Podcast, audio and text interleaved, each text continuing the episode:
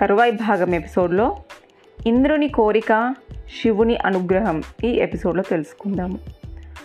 ముందు గండ్రగొడ్డలితో దుశ్శాసుని గుండె చీల్చాడు భీముడు. తరువాత చేతుల్లో దాన్ని మరింతగా చీల్చి అందులో అందులో నుంచి ఉబుకుతున్న నెత్తురును దోసిలితో తాగాడు. తాగి శబదం నెరవేరినందుకు ఆనందంగా పెద్ద పెట్టున అరిచాడు. అతని అరుపునకు కర్ణాది యోధులంతా ఒక్కసారిగా అటు చూశారు.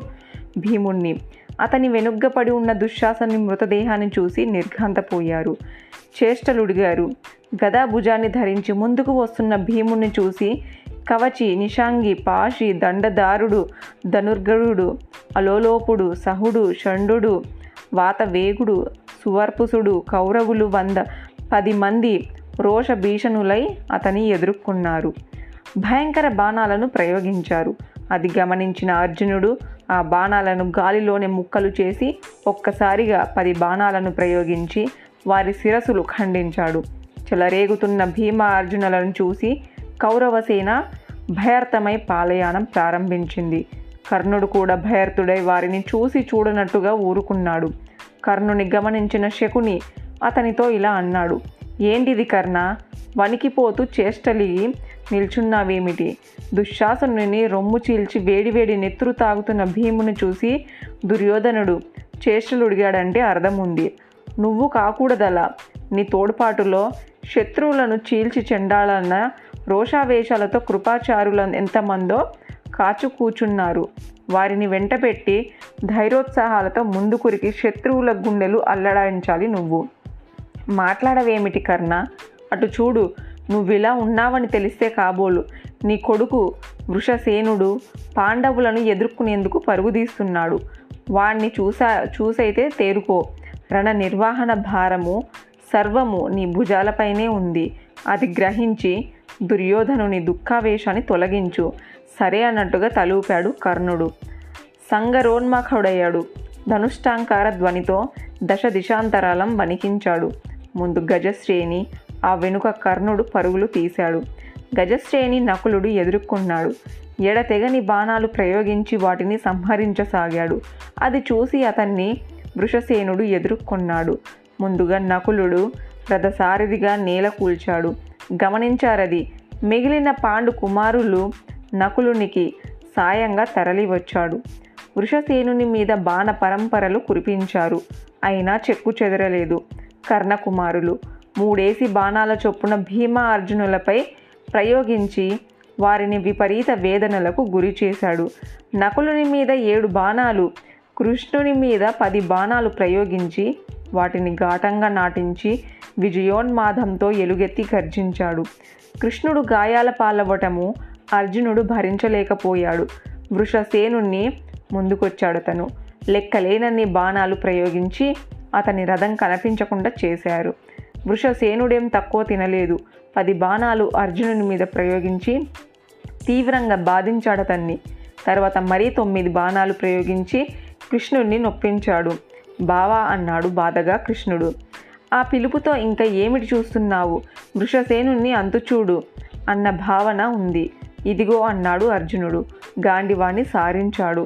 పుంకాను పుంకాలుగా బాణాలు ప్రయోగించాడు. ఆ బాణాలకు వృషసేనుడి విల్లు విరిగిపోయింది. చేతులు తెగిపడ్డాయి. తల ఎగిరిపడింది. మొండెము కుప్పకూలిపోయింది. ఇదంతా కర్ణుడు అల్లంత దూరం నుండి చూస్తుండగానే జరిగింది. వృషసేన అంటూ గగ్గోలు ఏడ్చాడతను. కన్నీరు కట్టలు తెంచుకొని ప్రవహించింది.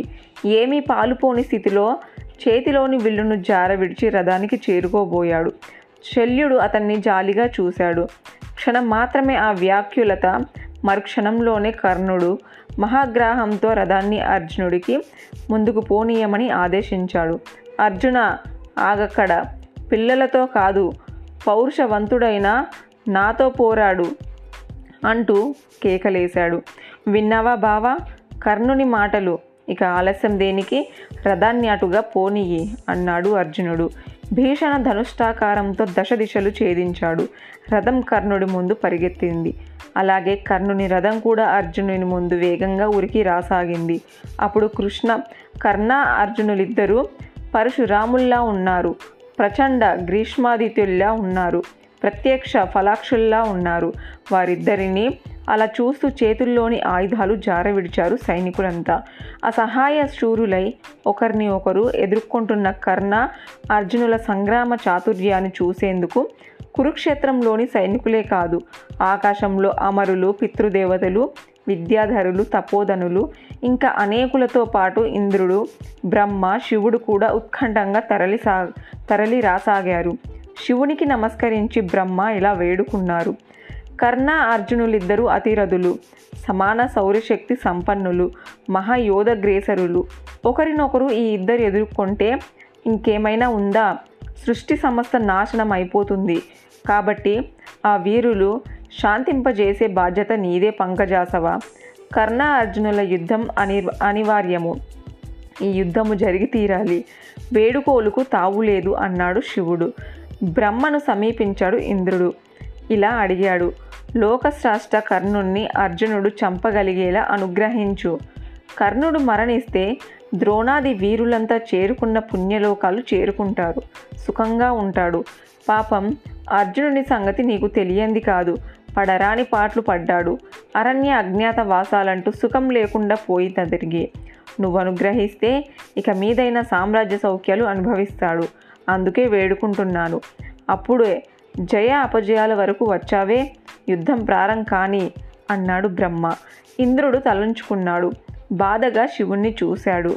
శశీశ్వర, పురాణ మునీలు మునీంద్రులైన నరనారాయణులే ఈ కృష్ణార్జునులు. వీరికి పరాజయము ఉండదు, లేదు. అందువల్ల నువ్వు కోరుకున్నట్టుగానే అంతా అవుతుంది, నీ కోరిక నెరవేరుతుంది అన్నాడు శివుడు. అనుగ్రహిస్తున్నట్లుగా తలూపాడు. కృష్ణార్జునులు కర్ణశల్యులు శంఖధ్వానాలతో భూణభోంతారాలం అల్లాడించారు.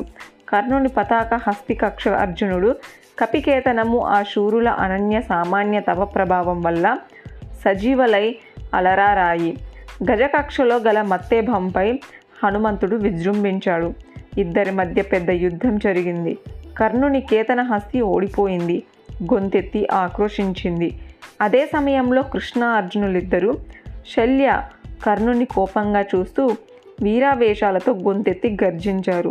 వారి గర్జనకు ఎన్నడూ లేనిది కర్ణుడు మొదటిసారిగా భయపడ్డారు. ఒక్క క్షణము వణికిపోయాడు. శల్యుడు అది గమనించాడు, ఆశ్చర్యపోయాడు. తర్వాయి భాగం నెక్స్ట్ ఎపిసోడ్లో తెలుసుకుందాము.